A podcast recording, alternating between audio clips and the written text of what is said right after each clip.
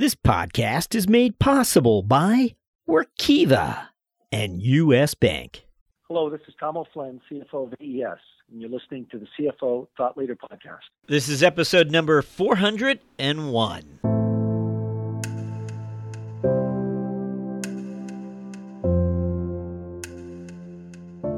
What I've learned over time is that now we're in a, in a world where it's all about data. As long as you can uh, have the insatiable curiosity to learn uh, some domain expertise in other industries, that's am- amazing how you can generalize a lot of the skills that worked in one industry and translate it to another industry.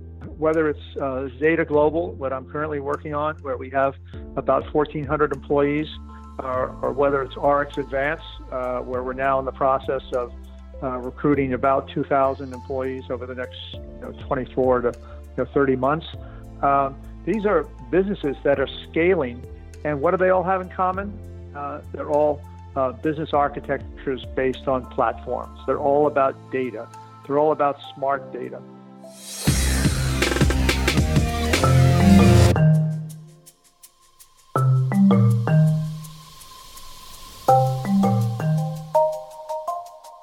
From Middle Market Media, this is CFO Thought Leader, where we speak to finance leaders about driving change within their organizations. Jack Sweeney. On today's show, we welcome back John Sculley, former CEO of Apple Computer and serial entrepreneur. As listeners to this podcast know well, since his years at Apple, John Sculley has opened an ambitious new career chapter, advising and investing in fast growth companies. And according to Sculley, how businesses are built is now swiftly changing. Traditional business architecture is being discarded. The C suite is being re engineered, and the boardroom is under renovation. John Sculley explains after these words from our sponsor.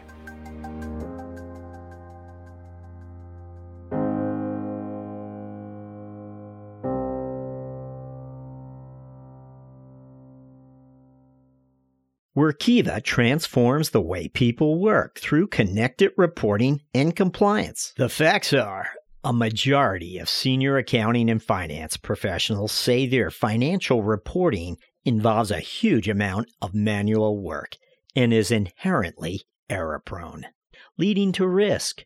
Risk that's intensified by new business complexities and the changing business climate. Link data elements, numbers, narrative, and calculations together everywhere you use them. When you change data at the source, it's changed at the destination.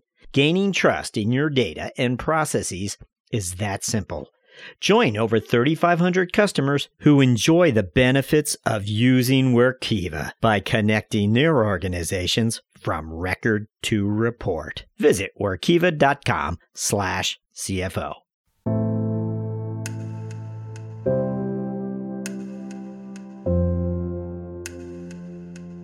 Hello. When we last spoke with John Sculley, it was shortly after he published Moonshot Game Changing Strategies to Build Billion Dollar Businesses. If our listeners haven't yet read the book, we'd encourage them to do so. It really offers insight into John Sculley's many professional lives and opportunities inside uh, large corporates like Pepsi and Apple, but also his prolific role as an advisor, mentor, and board member to middle market businesses. It's clear the uh, entrepreneurial itch that may have first transported him to Apple, which at the time was really only a middle market firm, is alive and well and drawing his attention to new opportunities today. John, welcome. Thank you, Jack. Nice to be back. Great to have you. Let's begin with those opportunities. And this is a rather broad question, and I know you're involved with so many companies today. But what is the opportunity? And that's a big part why we were looking forward to uh, connecting again with you, and not just talking about specific offerings or market uh, opportunities, but how businesses are being built differently and how um, how companies grow differently today. And this is uh, uh, something I think you, you touched on, in, in, certainly in Moonshot. And I wanted to ask how C suite members and businesses can create opportunities for their existing businesses around these types of changes. Well, when I wrote Moonshot, now about three years ago, the basic thesis was that the entire way in which uh, business leaders would want to look at opportunities of how you build successful companies was going to radically change from anything that we'd seen at scale in the past. And now it's uh, long enough since I wrote that book to actually go back and say, well, was it accurate or not in its predictions? And the answer is, uh, if if if anything, I underestimated how big the opportunity was and how rapidly it was going to occur. Uh, the thesis, Jack, was that we are moving into exponential time. You know, all of us uh, have grown up in linear time. We know, you know, months, weeks, days. Uh, we're accustomed to that in our daily lives. Uh, but what we're discovering now in exponential time, uh, which is being driven by the exponential growth of disruptive technologies. This is cloud computing, it's artificial intelligence, it's drones, it's robotics, uh, it's a whole number of uh, transformative technologies that are growing at an exponential rate. And so what used to take six years now takes six months. And for business leaders to learn how do they uh, uh, adapt uh, their organizations to a world in which if they don't make those changes, they're going to discover a competitor will.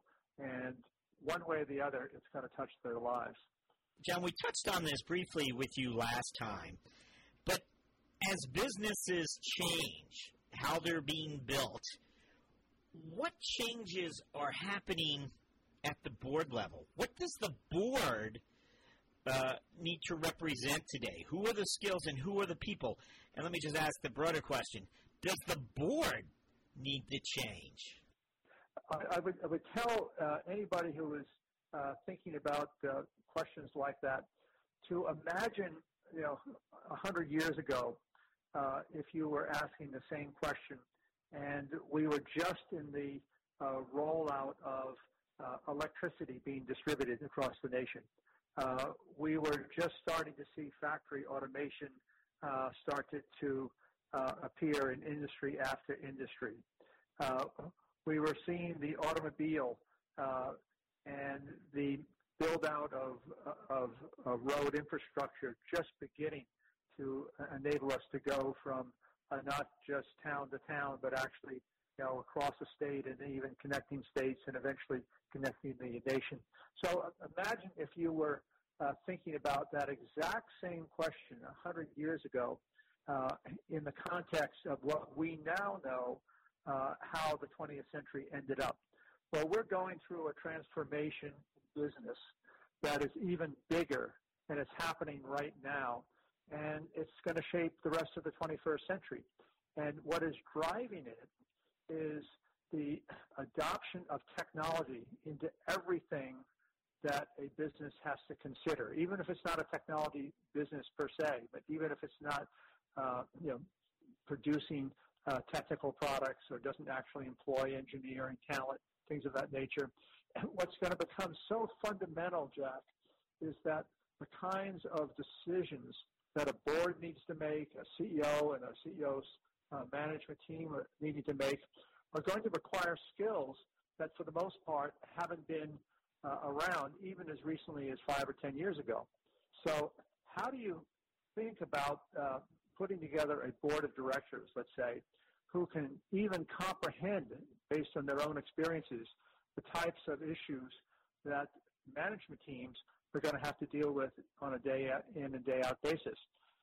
The roles of people, for example, a chief financial officer in the past, Was someone who was uh, accountable for making sure that regulations were followed, that accounting rules were uh, effectively deployed throughout the organization, that there was a discipline of accountability. And yet, the kinds of issues that CFOs are going to be dealing with now are going to be looking at entirely new constructs of business models, entirely different ways in which a company will make money, you know, in its particular industry. Just think of the uh, automobile industry. Uh, if you go back 10 years ago, uh, the leaders of uh, General Motors and Ford and uh, other big automobile companies, you know, assumed that they made their profits by building uh, motor vehicles. And yet today, if you sat in the boardrooms of any of the, those automotive companies anywhere in the world, uh, they are focused on uh, are they in the product business or are they in the service business? You know, are they going to be competing with Uber or are they going to be competing with self-driving cars or entirely new manufacturers who were never in the auto industry even a decade ago like Tesla?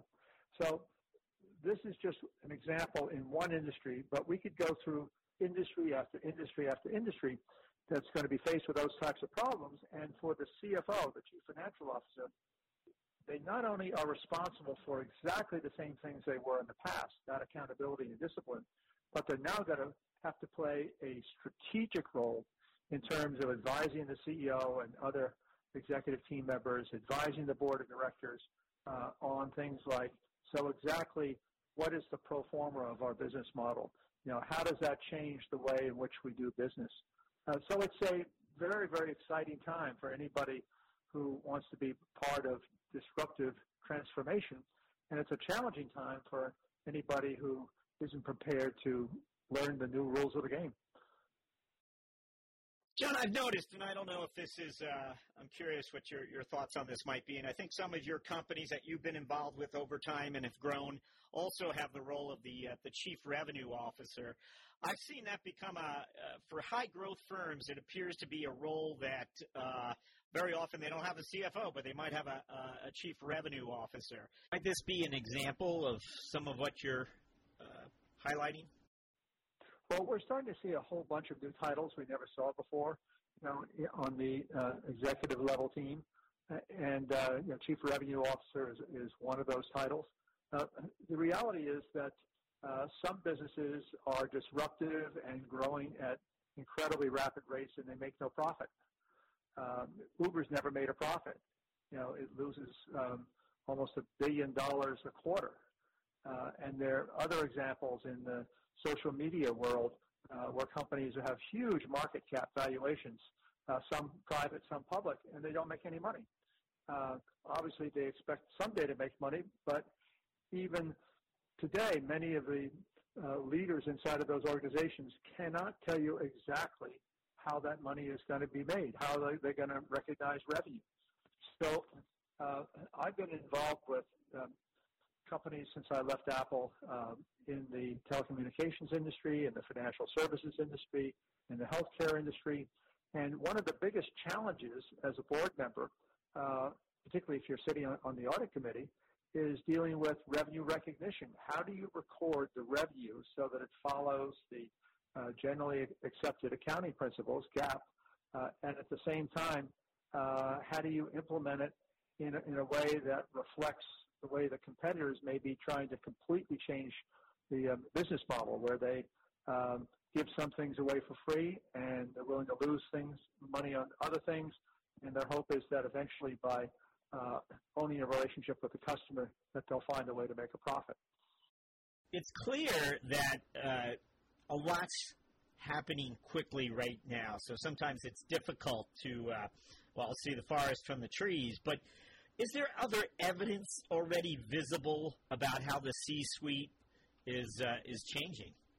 Uh, yes, absolutely. And, and I, I, would bring two things to mind. First of all, there is a uh, general momentum in every industry to shift the power uh, to the customer. So uh, one of the major theses in my book, Moonshot, was that there's this power shift that's going on that um, people pay more attention to the uh, feedback from other customers than they do from the marketing campaigns of these companies that are creating new products and services. And so the empowerment of customers, and it doesn't make any difference whether we're talking about product businesses, service businesses, uh, customers are being empowered because the amount of data that is available in terms of how do customers behave, how do they think about products and services they're already buying, uh, the types of uh, enablement that uh, organizations now have to be able to pinpoint with a lot of accuracy uh, to exactly the, the, individuals who are most likely to be interested in what that particular company is trying to market. So the world of marketing is dramatically changing. It's all data driven. The world of customer value is shifting the metrics of uh, how you measure success to customer metrics.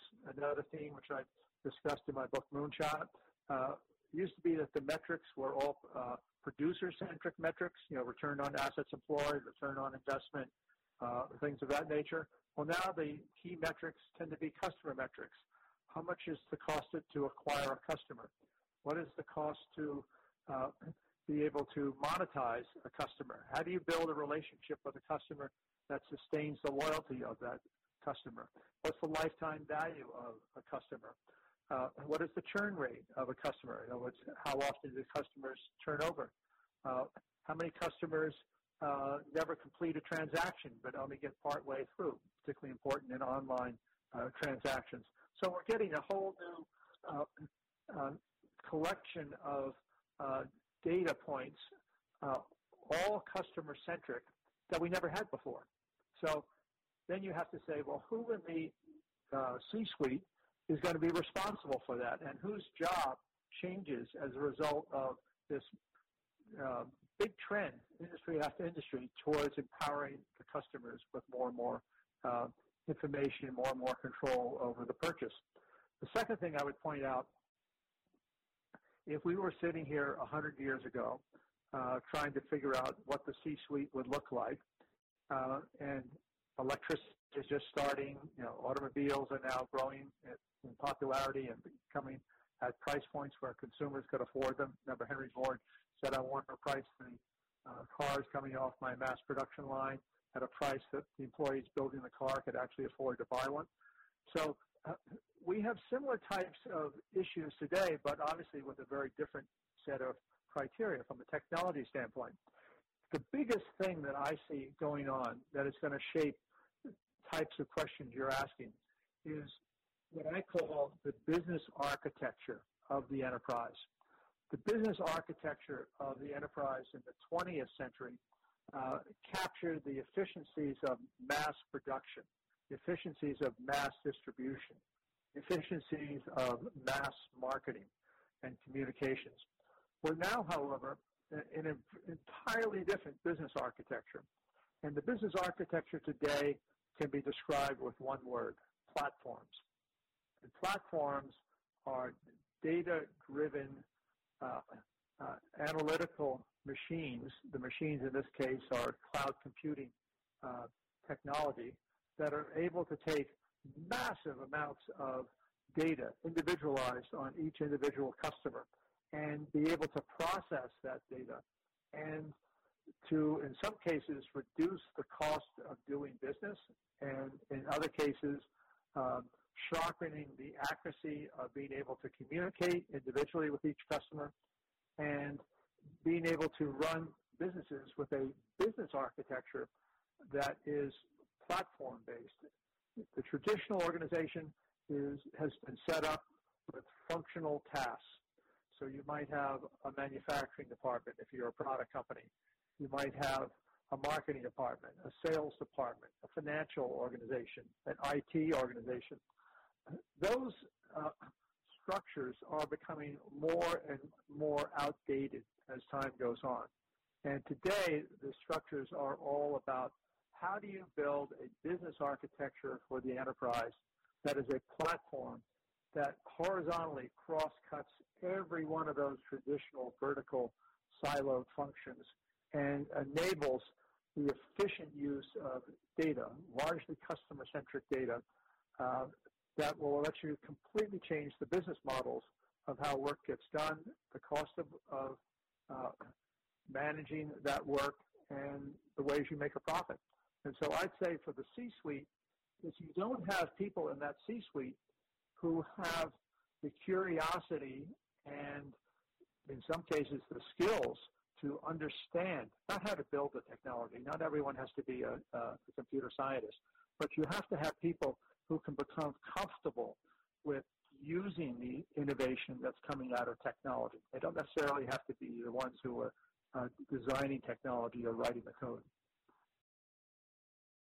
John, in, in light of uh, the experience you have had as a board member, and of course being in board members for both uh, large corporates as well as uh, fast growth companies, middle market companies, I want to give you a, a hypothetical. A CFO has recently been hired, and while he or she has met the board members, they have not ever presented before the board, and they're now expected to do so at the next board meeting. As a board member, and let's just say this this company's middle market, uh, perhaps between 200 uh, million and 500 million in annual sales. I'm not sure what industry you can, you can choose it, but as a board member of this company, what is it? What is the role you want that CFO to play at the meeting? What is the insight or, or input that you want from that CFO? I think one of the important responsibilities of a CFO in the context of a world where there's so many moving parts um, and some things that seem to be, um, you know, very clear as to how businesses um, were expected to be run even four or five years ago are no longer um, probably even going to be the same the role of the CFO, I would call it uh, the explainer. The CFO has to be the person who explains the business. Traditionally, the CFO explained the business uh, through the uh, accounting reports and the accountability of goal set performance uh, that were the outcomes of the goals and the efforts that were made and the, and the returns on the investment of those activities. Uh, but the reality is the CFO still has to do all of those things. It didn't go away. They still have those responsibilities.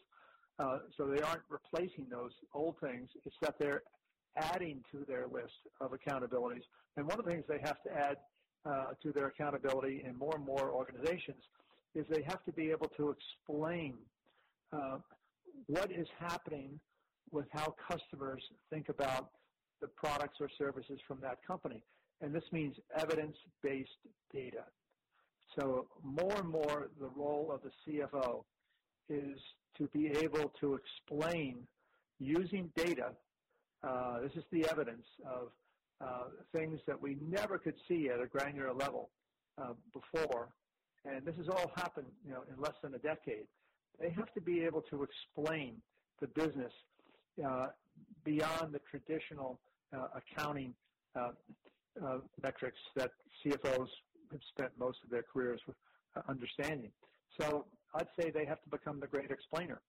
And for the CEO, uh, that means they have to be able to uh, give the CEO uh, clarity in terms of uh, what do we know about the customer, about the marketplace, about the changes that are going on, and they have to be able to explain using data more and more pro formas, meaning models of if you take these sets of assumptions, here's what the implications are going out, you know, next year, year after, year after.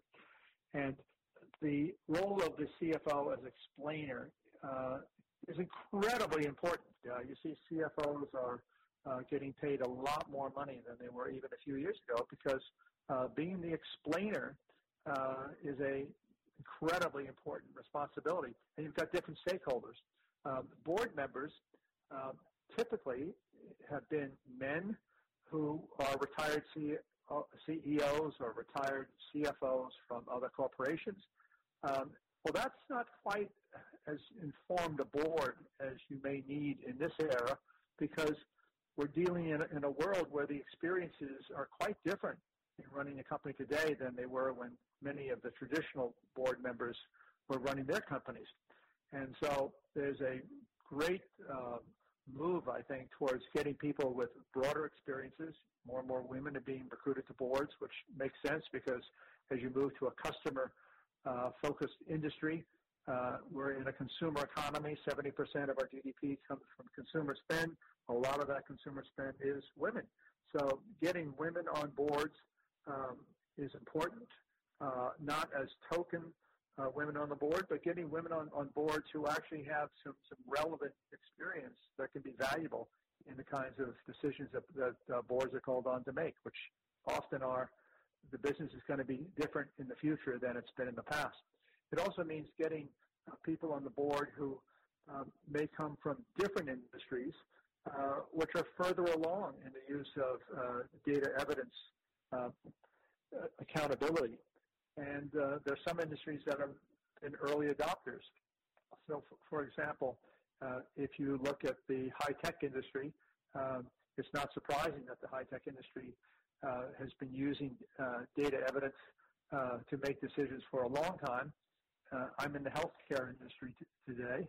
Uh, the healthcare industry has, has not been an early adopter of many of these new um, platform-based technologies. And so uh, getting people on boards in healthcare companies who have experience in uh, e-commerce or in, in um, financial services or in um, telecommunications, you know, industries that have been early adopters of uh, new platform technology can be very valuable.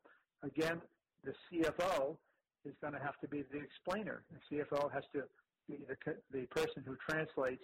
So here's how we looked at our business to here's how we need to look at our business.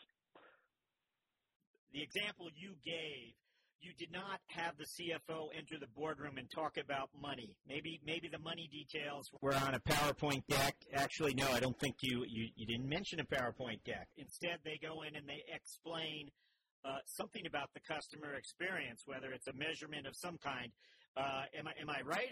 Is that part of what you're suggesting? Is that they're they're tackling, you know, pointing a new direction for that role as well? It would seem to me. Well, I, I was, yeah, I was around in, in the 1980s uh, when when PowerPoint was created, and uh, actually met with the founder of uh, PowerPoint. And Apple was one of the first investors in PowerPoint when it was a it was a new company, and then we sold it to Microsoft.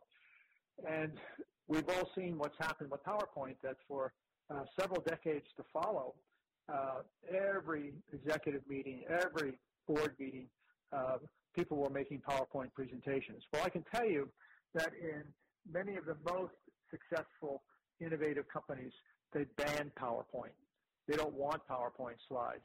Uh, they want boards to uh, have a, a few uh, detailed uh, exhibits that explain the um, you know uh, key the KPI, the key performance indicators.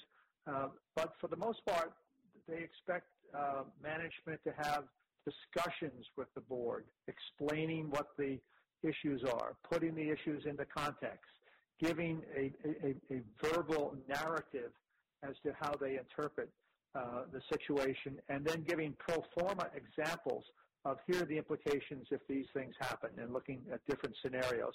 So more and more, uh, the level of discussion at board meetings has shifted from slide after slide after slide uh, to discussions, narratives uh, of so here's how we assess the situation, here's the evidence that backs it up, here's the um, models that uh, we're projecting as to what the implications could be.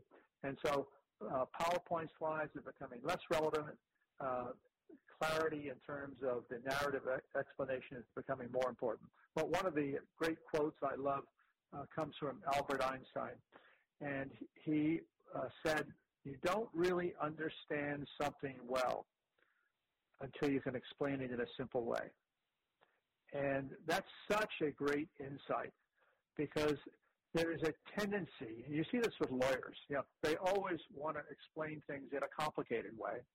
And for you know, most non-lawyers like me, you know, we're sitting there struggling to figure out, so what did they really say? Uh, there's a great attention, I think, with management teams today, with CEOs who say, hey, you know, the world's changing too quickly. Everything is moving uh, at such a rapid pace. We we got to get past the complexity of how we talk about things, how we present information, and we've got to do it with clarity, and we've got to do it in a simple way. Well, again, going back to the CFO, um, the CFO, if the CFO can't understand things clearly and explain them in a simple way, uh, they aren't going to be performing the job of CFO as people are going to expect in the best corporations. And boards are going to be uh, saying, hey, yeah, you can't expect me to come to a board meeting and understand your business with all of the changes that are uh, going on and the possible uh, implications of things that may be different in the future that uh, I'll never be as knowledgeable as the management team is on, on every detail. So you've got to explain to me as a board member, you know, an independent uh, person from management, you know, why is what you're telling me important? How do you know that you're explaining it to me in a way that is simple enough that I can fully grasp not only what it is, but grasp what are the implications of it? And CFO is more and more going to be the, the person responsible for doing that. Thought leader listeners, don't go anywhere. We're about to ask John Sculley about the companies he's investing in and advising today. Who are they? What are they? After these words from our sponsors.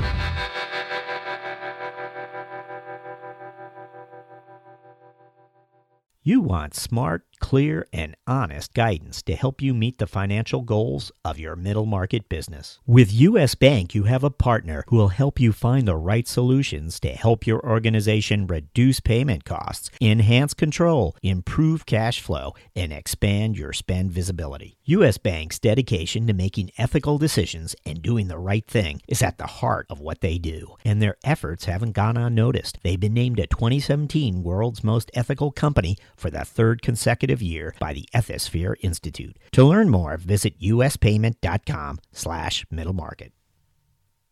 Now, I want to ask you about some of the companies you've been involved with. I know uh, Moonshot uh, covers some of them, but I, have also uh, other companies that have made headlines recently are is RxAdvance, which is uh, disrupting the uh, the pharmacy benefit management space.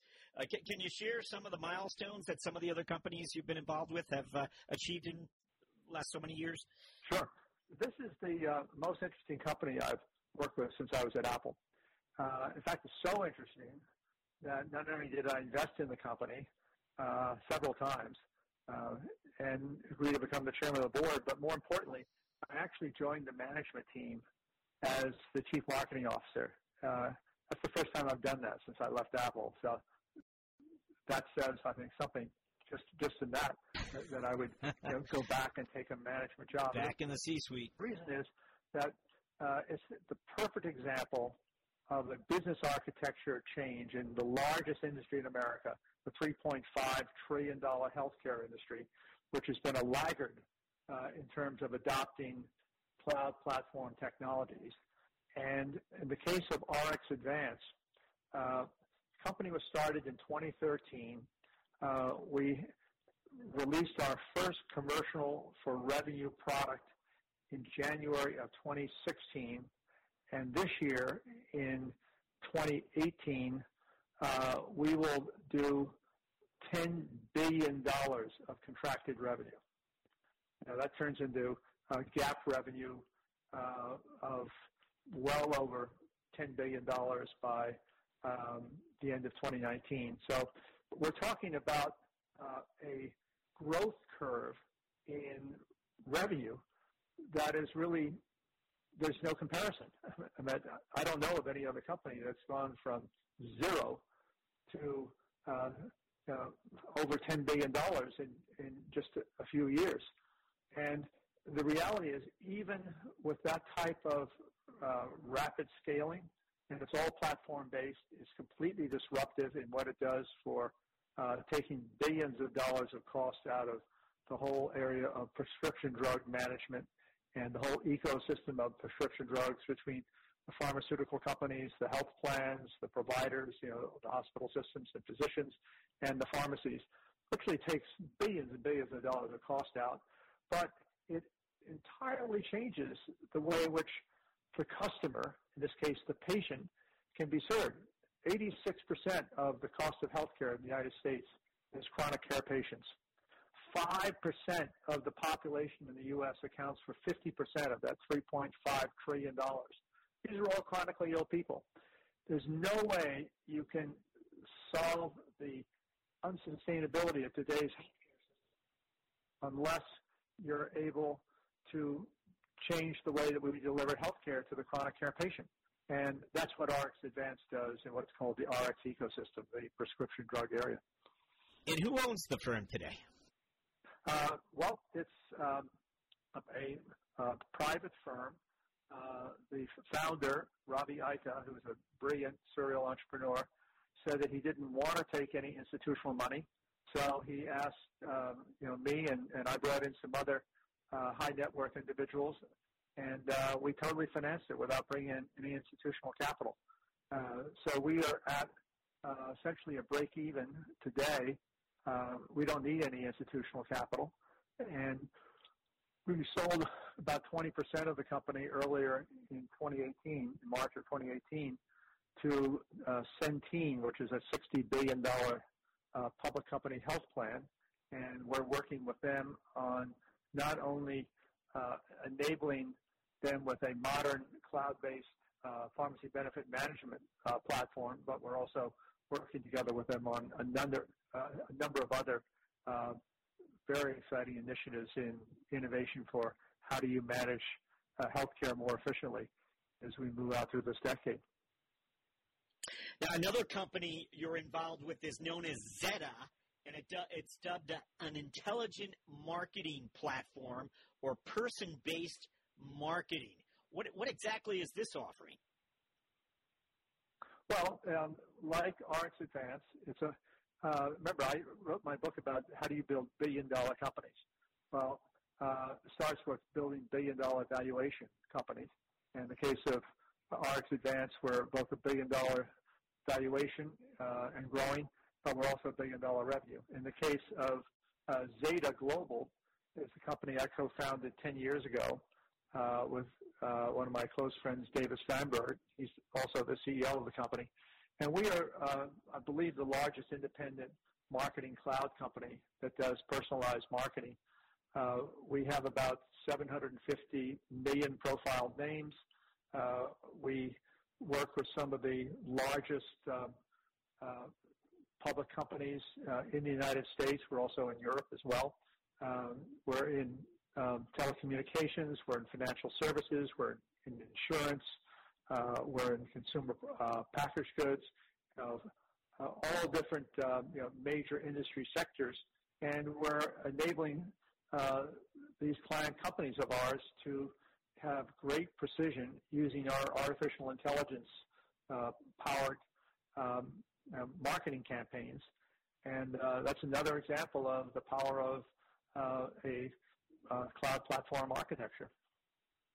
John, I know you're involved in, in many different companies, and I don't want to miss uh, some of the more intriguing ones. So I'm hoping you might uh, identify one or two for us uh, that you're, you know, has captured your imagination lately, and you you have this great way of uh, explaining some pretty complex opportunities. What what uh, what what's top of mind? Another company which uh, I'm involved with, we did a spin out early um, I guess was really done last year uh, in 2017 from Celgene, and the spinout is called now Celularity, And we took Celgene's um, stem cell business that's uh, based on what's called the placenta blood cord. This is the umbilical cord when the, the baby is born.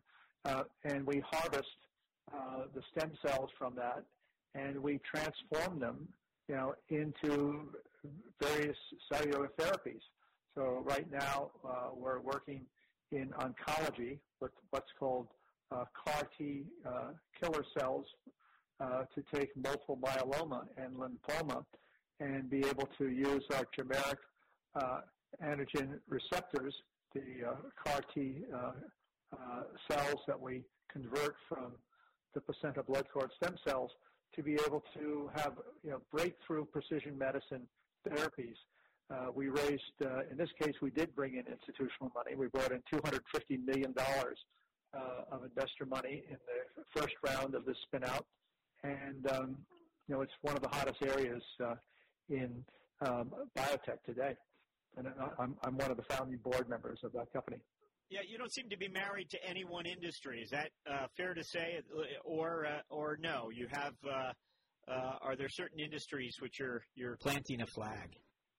Well, that's a really interesting uh, question because it, it used to be that you would have a career in an industry. So when I joined Pepsi, I kind of thought my career was going to be in consumer packaged goods, and maybe I could move from um, you know one type of consumer packaged good to another. But I, you know, never contemplated you know, back in the 70s that I was going to be doing anything in some entirely different industry. And then when I went to Apple, uh, I discovered I was going into uh, an industry that was actually creating the industries. It wasn't how do you compete with the existing incumbents, but how do you actually go out and create entirely new industries as as uh, Apple and you know Steve Jobs and, and Bill Gates did with uh, personal computers and software. Well, what I've learned over time is that now we're in a, world where it's all about data. As long as you can uh, have the insatiable curiosity to learn uh, some domain expertise in other industries. That's amazing how you can generalize a lot of the skills that work in one industry and translate it to another industry. So I, after Apple, I went into telecommunications and was part of the founding team of a company called Metro PCS, which we built to a $9 billion company that we sold to T-Mobile. I was uh, on the founding team of a company called Intralinks, which was the first B2B uh, platform services that we took public on the New York Stock Exchange, uh, and it was at over a billion dollar valuation. And I was uh, you know, involved at the founding uh, of a company called Rally Health that we eventually sold to United Healthcare. Um, and that is a billion dollar revenue company today with over a thousand employees. So whether it's uh, Zeta Global, what I'm currently working on, where we have about 1,400 employees, or, or whether it's RxAdvance, uh, where we're now in the process of uh, recruiting about 2,000 employees over the next you know, 24 to you know, 30 months. Uh, these are businesses that are scaling, and what do they all have in common? Uh, they're all uh, business architectures based on platforms. They're all about data. They're all about smart data. Now, my background uh, is in consumer marketing. It's in high technology. It's also in mathematics and data science. Uh, so these skills are able to be generalized and, and uh, uh, transferred into industries where in the past I would think I had no relevant uh, competence, you know, like biotech. What do I know about biotech? I, am not a medically trained uh, individual. On the other hand, uh, I've been asked to get involved in, in companies like Celularity uh, because I come at it from my experience in high tech, uh, my experience in artificial intelligence and um, you know large platform systems. So um, we can generalize and, and, find ourselves moving from industry to industry, something that wasn't uh, happening. I wanted to just uh, circle back uh, to boards with you for a moment and and understand better how when companies scale and grow, how the board changes as well. How sometimes it needs to be uh, reformulated, and and you add people. And uh, so, a hundred million dollar company, the board might look very different than when it's a five hundred million dollar company. And uh, at different thresholds, that board needs to be modified. Is this a, a the way you might look at the world, or uh, you know, how would you describe what I'm getting at? there's an old saying in Silicon Valley, what got us here won't get us there. And it's because many of these uh, companies that we take for granted today didn't exist 10 or 20 years ago. The industry didn't exist 10 or 20 years ago. And so uh, what we're talking about is uh, companies that require uh, individuals on the team to, in some cases, in, show the proof of concept of what's possible. Uh, that's at the beginning of a new company. And then some people, but not everybody, have the ability to adapt as you have to go from what got us to the point where we knew it would be big and successful, but we didn't have the experience or the skills to be able to manage it through the expansion stage. Uh, some people, like a Bill Gates, have been able to do that, you know, with great ease. Other people can't make that transition, uh, as you've seen with Uber. Uh, so my sense is that uh, it's easier to look at uh, industries that are brand new industries versus traditional companies that are trying to adapt to be able to fit in to a very different world. And look at I, IBM struggling, look at GE struggling. Um, you know these giant companies that have had you know kind of missteps, uh, haven't been able to see the uh, growth that uh, newer companies have jumped into the same markets and been able to do a lot more successfully. Uh, occasionally you see an established company that's already big that's been able to make the adjustment. Uh, General Motors is you know one of the, the uh, best current examples of a company that uh, went through bankruptcy, uh, that was looked at as a stodgy, very hierarchical, bureaucratic company, and today it's looked at as a, a company that is really showing uh, talent at being able to adapt and, com- and compete with some of the most innovative uh, new companies like uh, Tesla and doing very well. So, uh, trying to take an old established company and change it, in my experience, is a lot harder than trying to build a new company where you can start uh, greenfield. You know, start with you know no uh, legacy of uh, things you have to change, but you can actually focus on what are the things we have to do to be successful with the new model as opposed to how do we change the culture. It's always about culture. How do we fix an old culture versus how do we, uh, when we get a young company with a good culture, how do we keep that good culture as the company scales? Most of the time uh, that I spend mentoring uh, CEOs is with founders of new companies, and it's about the culture. Uh, how do we uh, get the right culture uh, as early as possible? How do we keep that culture as we're scaling the businesses rapidly, going from you know, tens of millions of revenue to hundreds of millions of revenue to billions of dollars of revenue, you know, adding you know, lots of people. How do we uh, preserve the culture uh, as these companies grow? It's much harder, in my opinion, and I'm not really working on this harder problem of how do you take an old company like a GE or an IBM and fix it, change the culture. Uh, that's you know not not something I, I am personally working on. John, I, have thrown a, a, few extra questions at you. I uh, thank you for indulging us here. Uh, and I have to say, before we go, permit me to say once again the book is Moonshot Game Changing Strategies to Build Billion Dollar Businesses. The author, of course, is serial board member, entrepreneur John Sculley, former CEO of Pepsi Cola and Apple. John, thank you for joining us. It's a, it's a pleasure, John. Thank you for asking.